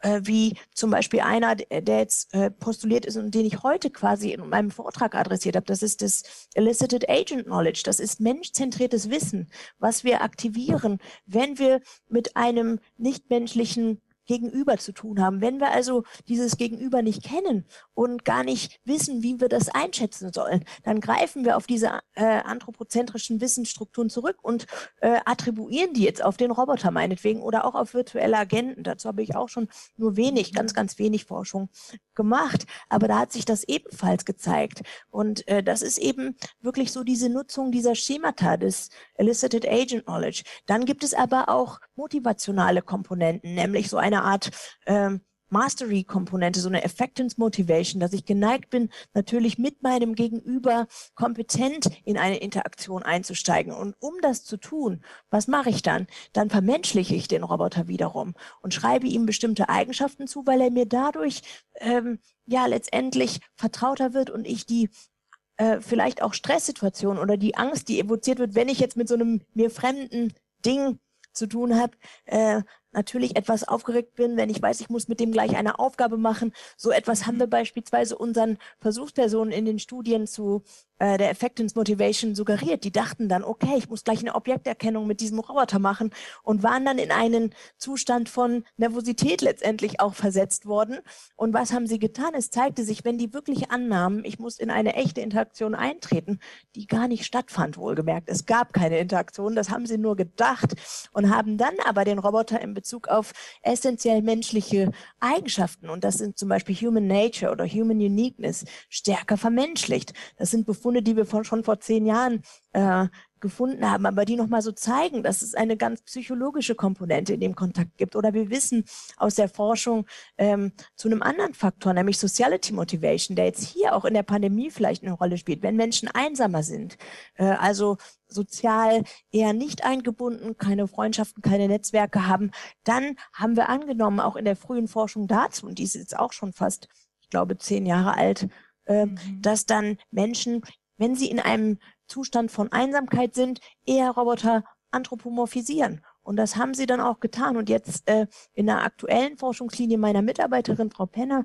äh, ist es so, dass die äh, untersucht, inwiefern so eine Einsamkeit auch dazu führt, dass ich vielleicht eher geneigt bin, mich einem Roboter selbst zu offenbaren und da natürlich dann auch eher einen Kontakt ähm, zu suchen, ne, um äh, diesem psychologischen Gefühl von ähm, nicht eingebunden sein, dann Herr zu werden, quasi. Also das sind so psychologische, nicht so sehr philosophische Komponenten, die aber ähm, sich gegenseitig äh, sozusagen inspirieren, denn ohne diese Theorie, die ich jetzt gerade angesprochen habe, von Epley und Kollegen, die jetzt in den 2000er Jahren ähm, populär wurde, hätten wir nicht so gut verstehen können, was sich tatsächlich hinter diesem Konstrukt der Vermenschlichung von Robotern verbirgt. Das ist ja mehr als nur die humanoide Form. Und wir haben heute zum Beispiel ja gesehen in dem Vortrag, dass die Form eine Rolle spielt. Dass es also auch nicht ganz trivial ist, einfach so einen Roboter zu bauen, weil ich tatsächlich mit einigen Kolleginnen und Kollegen aus dem Design ja auch gesprochen habe und gefragt habe, warum hast du das so gemacht? Das konnte dann nicht so gut ähm, begründet werden oder auch die Tatsache, dass wir für den Flobi verschiedenste Module mhm. verfügbar hatten, ähm, war etwas, äh, was mich zunächst verwundert hatte, weil es ja schlichtweg kostenintensiv ist und dass man dann gucken müsste, welchen Effekt denn das tatsächlich hat. Also meine Rolle war so äh, immer eine, auch die in, in diesem Forschungszyklus da ein wenig ja, wie eine Spaßbremse äh, zu gucken, okay, mhm spielt es eine Rolle, das so oder so zu gestalten. Es sind sehr kleinschrittige Überlegungen, die manchmal dahinter stehen, aber wir sehen eben auch an den Befunden, dass es einen Impact hat und mhm. dass es nicht unberücksichtigt gelassen werden sollte, dass man also idealerweise durchaus gut äh, dann zusammenarbeitet, um, um einfach herauszufinden, welche Wirkung hat eine bestimmte Entscheidung, die ich fälle. Und ja, das hat dann auch äh, für eine ähm, ja so einen Gesamtentwicklungsprozess eines Roboters natürlich einen äh, einen Einfluss und spielt eine Rolle. Aber da ist es immer wichtig, auch ja letztendlich wiederum alle Stimmen zu hören und auch mhm. äh, wirklich äh, zu schauen, wie man das äh, in, in gegenseitigem Einvernehmen dann interdisziplinär lösen kann, was nicht immer leicht ist, aber äh, wo, glaube ich, der Mehrwert der Forschung dran äh, liegt. Denn ich hätte diese Forschung, die Sie heute gehört haben, äh, ohne die interdisziplinäre Zusammenarbeit mit den KollegInnen äh, in Bielefeld und anderswo gar nicht durchführen können. Also als Psychologin allein ist das äh, mhm. sozusagen weniger inspirierend und interessant, aber ähm, ja, deswegen ist es, glaube ich, ganz gut, da so eine multidisziplinäre Perspektive auch mit reinzubringen. Ja, danke schon. Ja, merci erzählen mir Frage, Fragen natürlich habe ich. Aber es sieht so aus, dass im Chat auch ein paar Fragen gibt. Ja, dann äh, ich weiß nicht, wie das jetzt akustisch wird. Soll ich mich ausschalten? Ja, also es gibt auf jeden Fall auch Fragen aus dem Chat. Die erste Frage ist, Flobi nur ein Name oder steckt eine Bedeutung dahinter? Flobi. B ist sicherlich für Bielefeld. Jetzt haben wir ein Nachfolgermodell, der heißt Flo K. Da kann ich Ihnen tatsächlich auch nicht die Historie hinter äh, liefern. Aber Flo B ist zumindest ein Nachfolger des Roboters Bartok Jr., der äh, in seiner Anmutung so äh, furchterregend quasi für die Nutzerinnen war, dass wir eher diesen äh, cartoonartigen Flobi entwickelt haben. Aber B steht für Bielefeld Flo, äh, das kann ich Ihnen nicht sagen. Florian wahrscheinlich. Florentine. okay. Die nächste Frage ist, warum erleben wir mehr weibliche Roboter im Alltag, also Roboterin Sophia, Siri, Alexa, Cortana etc.? Tja, das ist eine gute Frage, vielleicht auch eine Frage von einem äh, ähm, einer Verzerrung hinsichtlich der Wahrnehmung vielleicht. Ich habe jetzt noch nicht die äh, Roboter-Szene insofern sondiert, dass ich abgezählt habe, wie viele männliche, wie viele weibliche Prototypen gibt es da im Feld. Sie haben jetzt natürlich welche genannt, die dezidiert weibliche Namen aufwiesen. Das kann natürlich User-Studien geschuldet sein, die dann dem Wohlklang des Namens oder eben auch der den damit assoziierten Stereotypen, wenn sie denn da beforscht wurden, ähm, Rechnung tragen sollten, so dass es da sicherlich natürlich äh, Entscheidungen auf Basis von einer Empirie geben sollte. Warum das so ist, kann ich Ihnen daher nicht sagen. Das müssten die EntwicklerInnen dieser Plattform äh, darlegen oder idealerweise empirisch vielleicht aufzeigen können. Äh, man kann nur sehen, dass es vielleicht so ist. Und das könnte eben äh, damit einhergehen, dass bestimmte äh, Bezeichnungen vielleicht mit bestimmten, wie wir es auch heute sehen konnten, mit bestimmten Zuschreibungen einhergehen, die vielleicht dann in diesem Falle positiv ausfielen. Das wird sicherlich in den entsprechenden äh, Studien dazu auch sich manifestiert haben. Ne? Das wäre aber eine Frage, die ich als äh, da nicht involvierte Forscherin nicht gut beantworten kann. Aber das wären Mutmaßungen, äh, die ich dazu geben könnte. Mhm. Okay. Ähm, ich habe mal gelesen, dass weibliche Roboter als menschenähnlicher wahrgenommen werden. Stimmt das? Hier müsste man natürlich gucken, mit welchem Roboterprototypen haben wir es zu tun gehabt. Wir sehen ja, dass wir auch über die verschiedenen Roboterprototypen, die ich Ihnen jetzt zeigen konnte, wir haben ja Forschung zu Now gesehen, wir haben Forschung zu dieser Körperform gesehen, eines verfremdeten, eher ähm, äh, maschinenartigen Roboters, wir haben Forschung zum Flobi gesehen und je nachdem, mit welchem Prototyp ich es zu tun habe, also ob es jetzt äh, Pepper ist, ob es Now ist, ob es andere ähm, Roboter, die sich in, ja, in, auf dem Markt befinden, betrifft. Ich würde solche generellen Einschätzungen erstmal nicht tätigen, sondern das eben abhängig machen von, den, äh, von der spezifischen Gestalt. Und ich würde ja auch auf Basis meiner eigenen Befunde so weit gehen, dass ich diese Menschenähnlichkeit nochmal differenzieren würde. So wie ich vorhin auch gesagt habe, dass es eben nicht äh, Menschenähnlichkeit im Sinne der reinen anthropomorphen Form ist, ähm, sondern dass man schauen muss, was umfasst denn die Menschenähnlichkeit. Wir haben in unserer Forschung Eigenschaften, die jetzt Human Nature oder Human Uniqueness oder Mind Perception, Agency Experience, Wärme, Kompetenz, das haben Sie ja heute kennengelernt. Das sind so Dimensionen, die wir im Mensch-Mensch-Kontext als essentiell menschlich heranziehen und die oft verwendet werden in der Intergruppenforschung, um jemand anderem, nämlich Menschlichkeit, abzusprechen. Und da müsste man dann dezidiert gucken. Da würde ich auch nicht schauen auf das rein menschliche, sondern wir haben es jetzt in, äh, im Zuge äh, der empirischen Forschung, die Sie heute kennengelernt haben, nochmal differenziert betrachtet in Bezug auf die letztendlich äh, Gender-Stereotype Zuschreibung. Also ich würde nicht so weit gehen, zumindest finde ich das in meinen eigenen Daten nicht. Ich kann jetzt nur für meine Daten sprechen, dass eben äh, der vermeintlich weibliche Roboter allgemein stärker anthropomorphisiert wird, also vermenschlicht wird und menschlicher wahrgenommen wird. Wir sehen ja zum Beispiel, dass er dann warmherziger wahrgenommen wird, aber nicht so kompetent. Wenn ein weiblicher Roboter hingegen äh, insgesamt als menschlicher wahrzunehmen wäre, dann müsste er ja auch auf der Kompetenzdimension dem männlichen Roboter überlegen sein. Und das finden wir beispielsweise nicht. Das haben wir auch nicht gefunden hinsichtlich äh, der ähm, Körperform, die wir manipuliert haben in Waist-to-Hip-Ratio oder der Schulterbreite. Und das finden wir auch in den anderen Studien nicht. Also insofern kann ich nur auf Basis der eigenen empirischen Datenlage die Frage mhm. verneinen. Äh, inwieweit wird die Gestaltung der humanoiden Roboter die Formen, Sprache, die Industriedesign äh, erweitert zu so etwas wie eine Vorurteilssprache. Haben Sie das verstanden oder nicht? Also äh, heißt die Frage letztendlich, inwiefern äh, wir durch die, das Industriedesign auch Vorurteile quasi reproduzieren? Ist das paraphrasiert das, was gemeint ist? Das ist wie eine Vorur Vorurteilssprache, oder was steht? Also, dass quasi Industriedesign genutzt wird, um letztendlich Vorurteile zu repräsentieren. Ist es so zu verstehen? Inwieweit wird die Gestaltung der humanoiden Roboter die Formensprache der Industriedesign äh, erweitert? Ah, so etwas wie eine ähm, Vorurteilssprache. Ich denke, wie oder äh, ich, ich verstehe das so, dass wie wird das Industriedesign verändern oder ist das andersrum?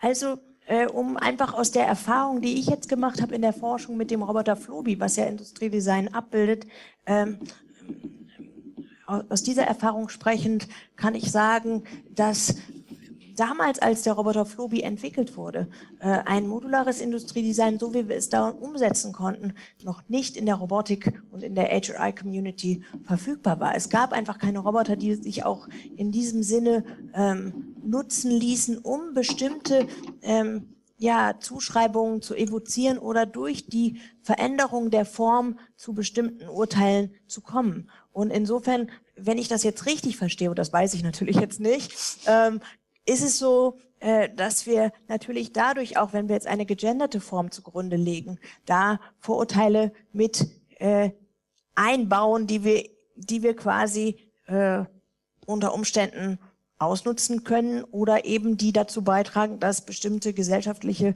äh, Denkstrukturen äh, auch weiter aufrechterhalten werden. Also dann, wenn ich diesen Begriff der Vorurteilssprache richtig deuten kann, ich deute hier gerade nur, insofern ist es ein wenig schwierig, ähm, aber äh, ich glaube, wichtig ist, äh, aus dem Vortrag zu ziehen, dass man durch Formensprache und durch Designentscheidungen jeglicher Art natürlich äh, Implikationen evoziert, die auch ja ethisch gesellschaftlicher Natur sind, die man mitbedenken muss. Also dass das einfach einen Impact hat, dass es eine Rolle spielt und dass es dazu beitragen kann, dass gesellschaftliche Stereotype über Frauen sich zum Beispiel manifestieren oder weitergetragen werden und auch ähm, ja festgeschrieben werden, wenn wir jetzt davon ausgehen, dass alle Carebots dann weiblich aussehen sollten. Mhm. Und das sollte immer so sein und das manifestiert dann die traditionelle Care-Rolle der Frauen in der Gesellschaft.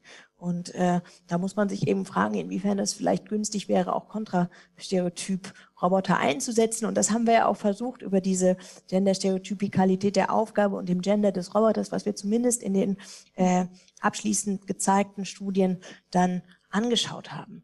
Also man muss es mitdenken, man muss zumindest ein Bewusstsein schaffen. Und das war für mich als erstes äh, wichtig, als ich in diese Forschung einstieg, um überhaupt eine Sensitivität für die Thematik hervorzurufen, mhm. die erstmal so, so stark noch nicht ausgeprägt erschien. Dankeschön. Ich habe eine sehr einfache Frage. Also vielleicht kommt jetzt ein noch eine komplizierte Frage, aber ich hab, wenn ich äh, darf, äh, wenn ich Flobe anschaue, ja, und nicht nur heute, aber das Flobe ist ein Hero, ja, Heroic Products, in sehr alt, in viele Textbooks kommt. Und ich denke immer, warum so große Augen und warum die Augenbrauen? Konnten Sie vielleicht mit antworten? Ja, also diese äh, Phobie sollte natürlich von der Formsprache entsprechend dem äh, Kindchenschema stark entsprechen. Äh, wenn man äh, den Flobi kennt und jetzt würde ich dann auf den Flo K, seinen Nachfolger, äh, mhm.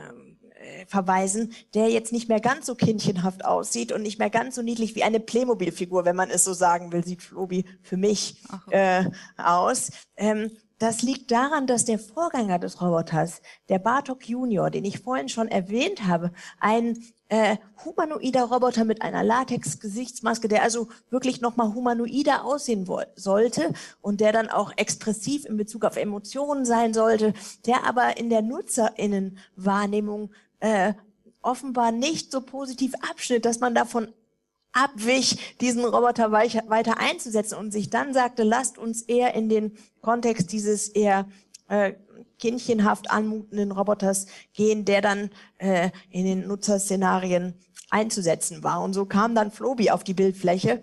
Ähm, als, er, als ich äh, in Cytec hinzustieß, äh, gab es ihn schon. Daher kann ich so zu dem originären Entstehungsprozess gar nicht so viel sagen. Wir haben dann die äh, Forschung auch dazu mit begleitet und äh, haben entsprechend natürlich diese Befunde jetzt hervorgebracht, die, die da auch schon da sind. Und der Floka ist in den Jahren danach, letztendlich bis 2018, auch weiterentwickelt worden und ist zum Beispiel auf einem Körper eines Mecha-Roboters äh, dann auch eingesetzt worden in dem Smart Home, was wir am SciTech haben, um auch ein wenig zumindest wegzukommen von diesem sehr kindlichen äh, äh, Look, den er äh, im Vorläufermodell Flobi dann aufwies.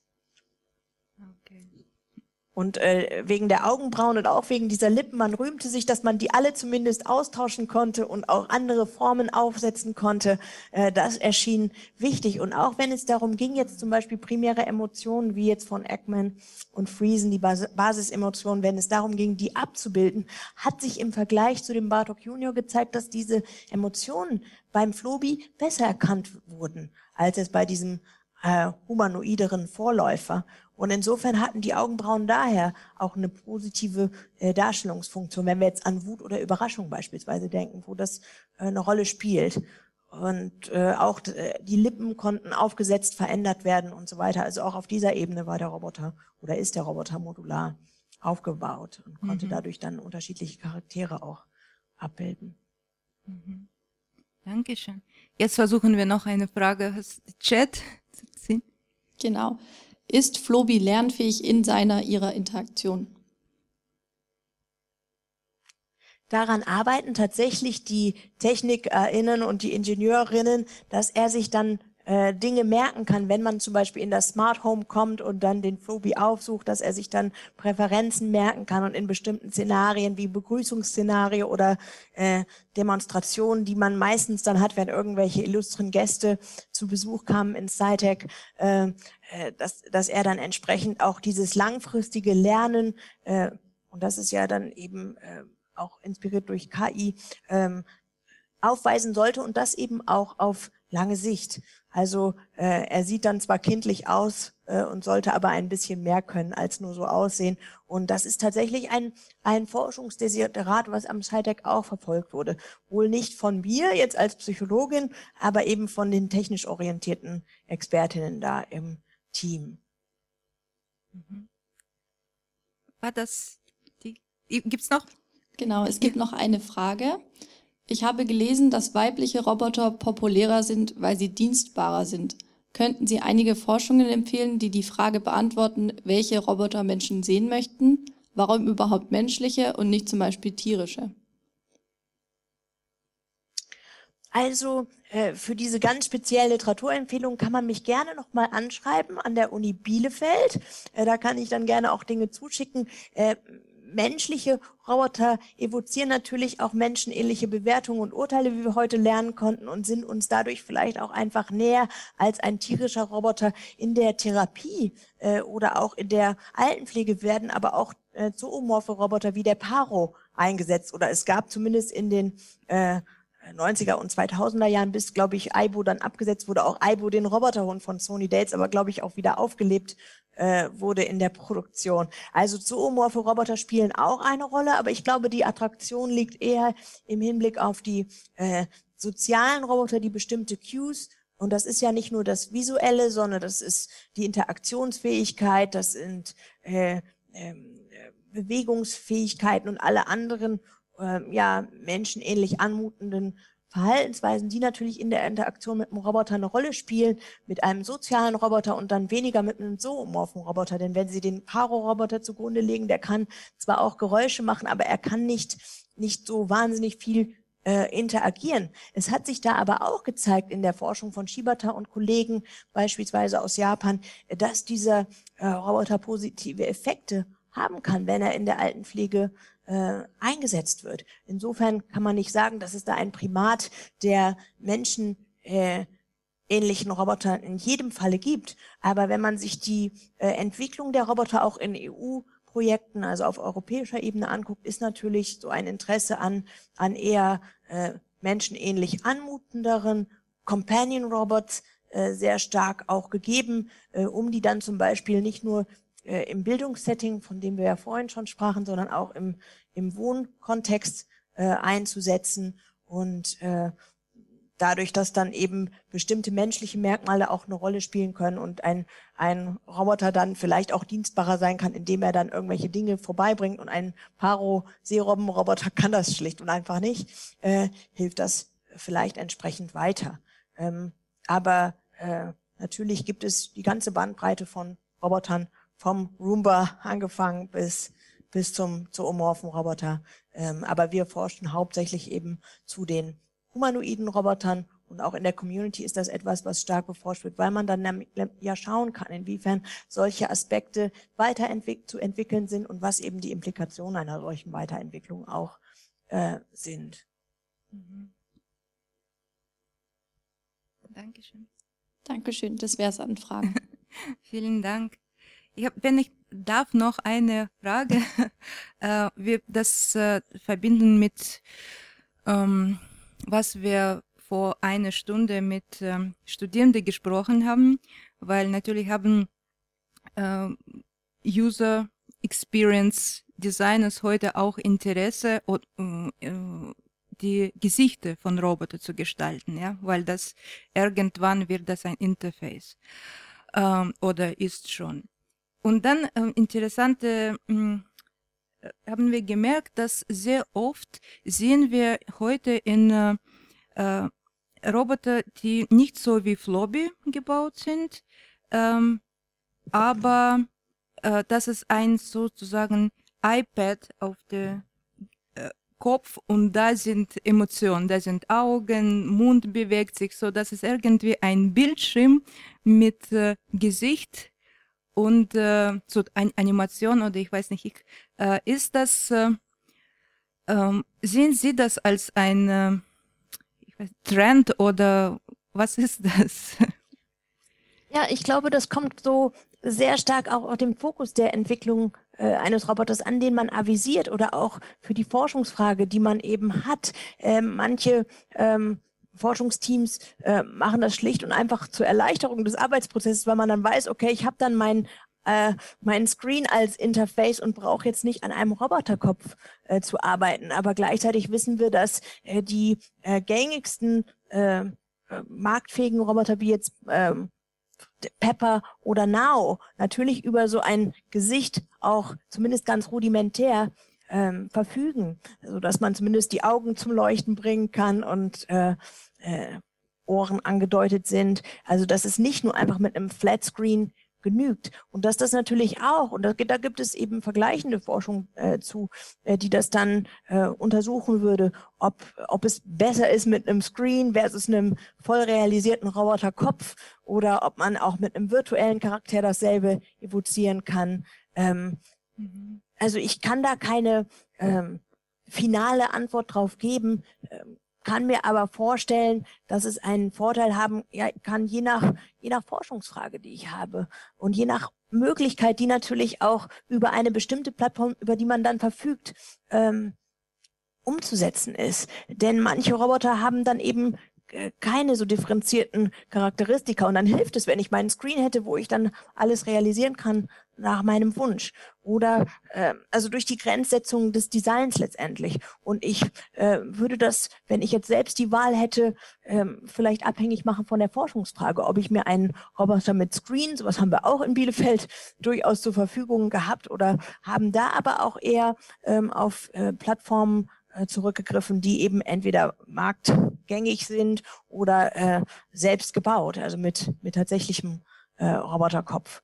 Und äh, ja, insofern keine finale Antwort, aber äh, ich würde sagen, je nachdem, was man beforschen möchte. Ich würde nicht sagen, dass es dann einen Trend dahingehend gibt. Und manchmal ist es einfach auch ein Constraint, weil man keine andere Möglichkeit hat mhm. äh, zu forschen. Dann nehmen wir den, äh, das äh, ähm, äh, das Screen Interface. Mhm. Ja, ja. Äh, ich denke, dass äh, noch eine Frage, ja, wenn möglich, ja, ist das okay? Noch eine Frage. Ja. Ist die Forschung darüber, wie Roboter wahrgenommen und gestaltet werden, einflussreicher als die technische Weiterentwicklung für die Rolle von Robotern in der Gesellschaft? So viel ist ja Fantasie. Also ähm, wenn Sie gerade so diesen Aspekt der Fantasie ansprechen, ich glaube, dass Forschung generell wichtig ist, manche Mythen zu entkräften, dass zum Beispiel die Einstellungen gegenüber Robotern in Japan wesentlich positiver sind als in Deutschland oder so. Das muss man erstmal beforschen oder dass äh, alle den Einzug der Roboter in die Alltagsrealität für positiv erachten. Auch hier, wir haben viel Forschung gemacht zu Service-Robotern, auch zu Robotern in der Bildung, mit äh, Eltern, mit Schülern, mit Lehrerinnen beispielsweise im Bildungssektor, dass sich gezeigt hat, dass die Einstellungen höchstens moderat positiv sind. Und insofern ist das wichtig, äh, solche populären Mythen, dass Roboter nur positiv wahrgenommen werden, zu entkräften oder durch Forschung, wie sie zum Beispiel Julia Stapels aus meinem Team macht, zu zeigen, dass auch Robotereinstellungen weder nur positiv oder oder nur negativ sind, weil diese Idee gibt es ja auch, dass die Grundeinstellungen erstmal negativ sein könnten. Das äh, manifestiert sich zum Beispiel in der Benennung von typischen Einstellungsskalen, Negative Attitudes Towards Robot Scale. Da sind die negativen Einstellungen schon inhärent. Ähm, es zeigt sich aber in der aktuellen Forschung, die wir jetzt zum Beispiel machen, dass Einstellungen gegenüber Robotern ambivalent sind. Man hat also positive und negative Bewertungen gegenüber äh, solchen technischen Entwicklungen. Und ich glaube, dass das wichtig ist, auch in der äh, ja, das, das überhaupt präsent zu haben, um dann letztendlich auch einer medialen Wahrnehmung entgegenzukommen, die dann äh, eben mit solchen ähm, Ideen ja, also äh, auch sehr ja offen umgeht und sagt, okay, die Einstellungen, die sind nur in die oder in die Richtung. Man muss es erstmal erforschen, um zu schauen, wie sind denn die Einstellungen tatsächlich ausgeprägt? Gibt es tatsächlich äh, einen Roboter-Hype oder eher auch Befürchtungen? Wie sieht's denn aus? Und ich glaube, hier kann sozialwissenschaftliche Forschung einen Beitrag leisten, ergänzend zu der technischen Entwicklung. Ich denke, beides ist, äh, ist relevant und ich würde auch auch keine Bewertung vornehmen, was jetzt relevanter ist, sondern beides hat seine Berechtigung und äh, sollte äh, umgesetzt werden. Denn äh, was hilft es, wenn ich etwas entwickle, wenn ich nicht weiß, welche Wirkung das entfaltet, wie es angenommen wird, wenn ich auf die Nutzerinnenperspektive oder eine menschzentrierte Perspektive gar keinen Rückgriff mache. Ähm, man sollte das mitbedenken, wenn man etwas entwickelt. Und äh, ich würde sagen, dass eben diese multidisziplinäre Herangehensweise, so wie ich sie zumindest in äh, Bielefeld kennen und schätzen gelernt habe, einfach für mich persönlich der Weg ist, wie ich äh, das versuche zu integrieren. Denn ohne den äh, technologischen Fortschritt kann dann auch kein Weiterdenken auf, ja, ob es jetzt auf psychologischer oder auch auf der philosophischen Ebene dann ist, äh, geben. Also es ist, ist eng verzahnt miteinander. Und insofern ist, ist beides von, von Wichtigkeit. Vielen Dank für Ihre Antwort und natürlich Ihr Vortrag. Und auch, äh, wir haben keine Fragen mehr und ich denke, ich äh, ich habe Milliarden, aber ich lasse das für mich jetzt. Ja, viel, nochmal vielen Dank und auch für alle ihr, für Ihre Recherche und Publikationen und die Bücher, das äh, wir kommen und für die Mensch-Robot-Interaction ist schon in unserer Bibliothek und die äh, Roboter in äh, Bildung, ja, ist es, kommt dann auch bald. und das, also vielen herzlichen Dank auch, dass ich heute hier sein konnte, um zwar nur virtuell, aber immerhin äh, so äh, ja. gewinnbringend und einfach auch äh, interessant zu diskutieren und diese Fragen einfach auch nochmal äh, zu reflektieren miteinander. Und ich freue mich über das Interesse an unserer Forschung und äh, hoffe, äh, dass Sie davon etwas mitnehmen können und wünsche mir einfach, äh, wenn Sie äh, Interesse haben, dass Sie sich dann nochmal melden und ich kann gerne jedem, der da gerne nochmal nachlesen möchte, auch Empfehlungen zuschicken. Das ist gar kein Problem. Ja. Und insofern war das jetzt erstmal ein Impuls und mit dem können Sie jetzt in den Feierabend gehen. Also vielen herzlichen Dank für die Einladung und für die vielen interessanten Fragen. Ja, vielen Dank und liebe Zuschauer auch vielen Dank an euch. okay, tschüss. Danke.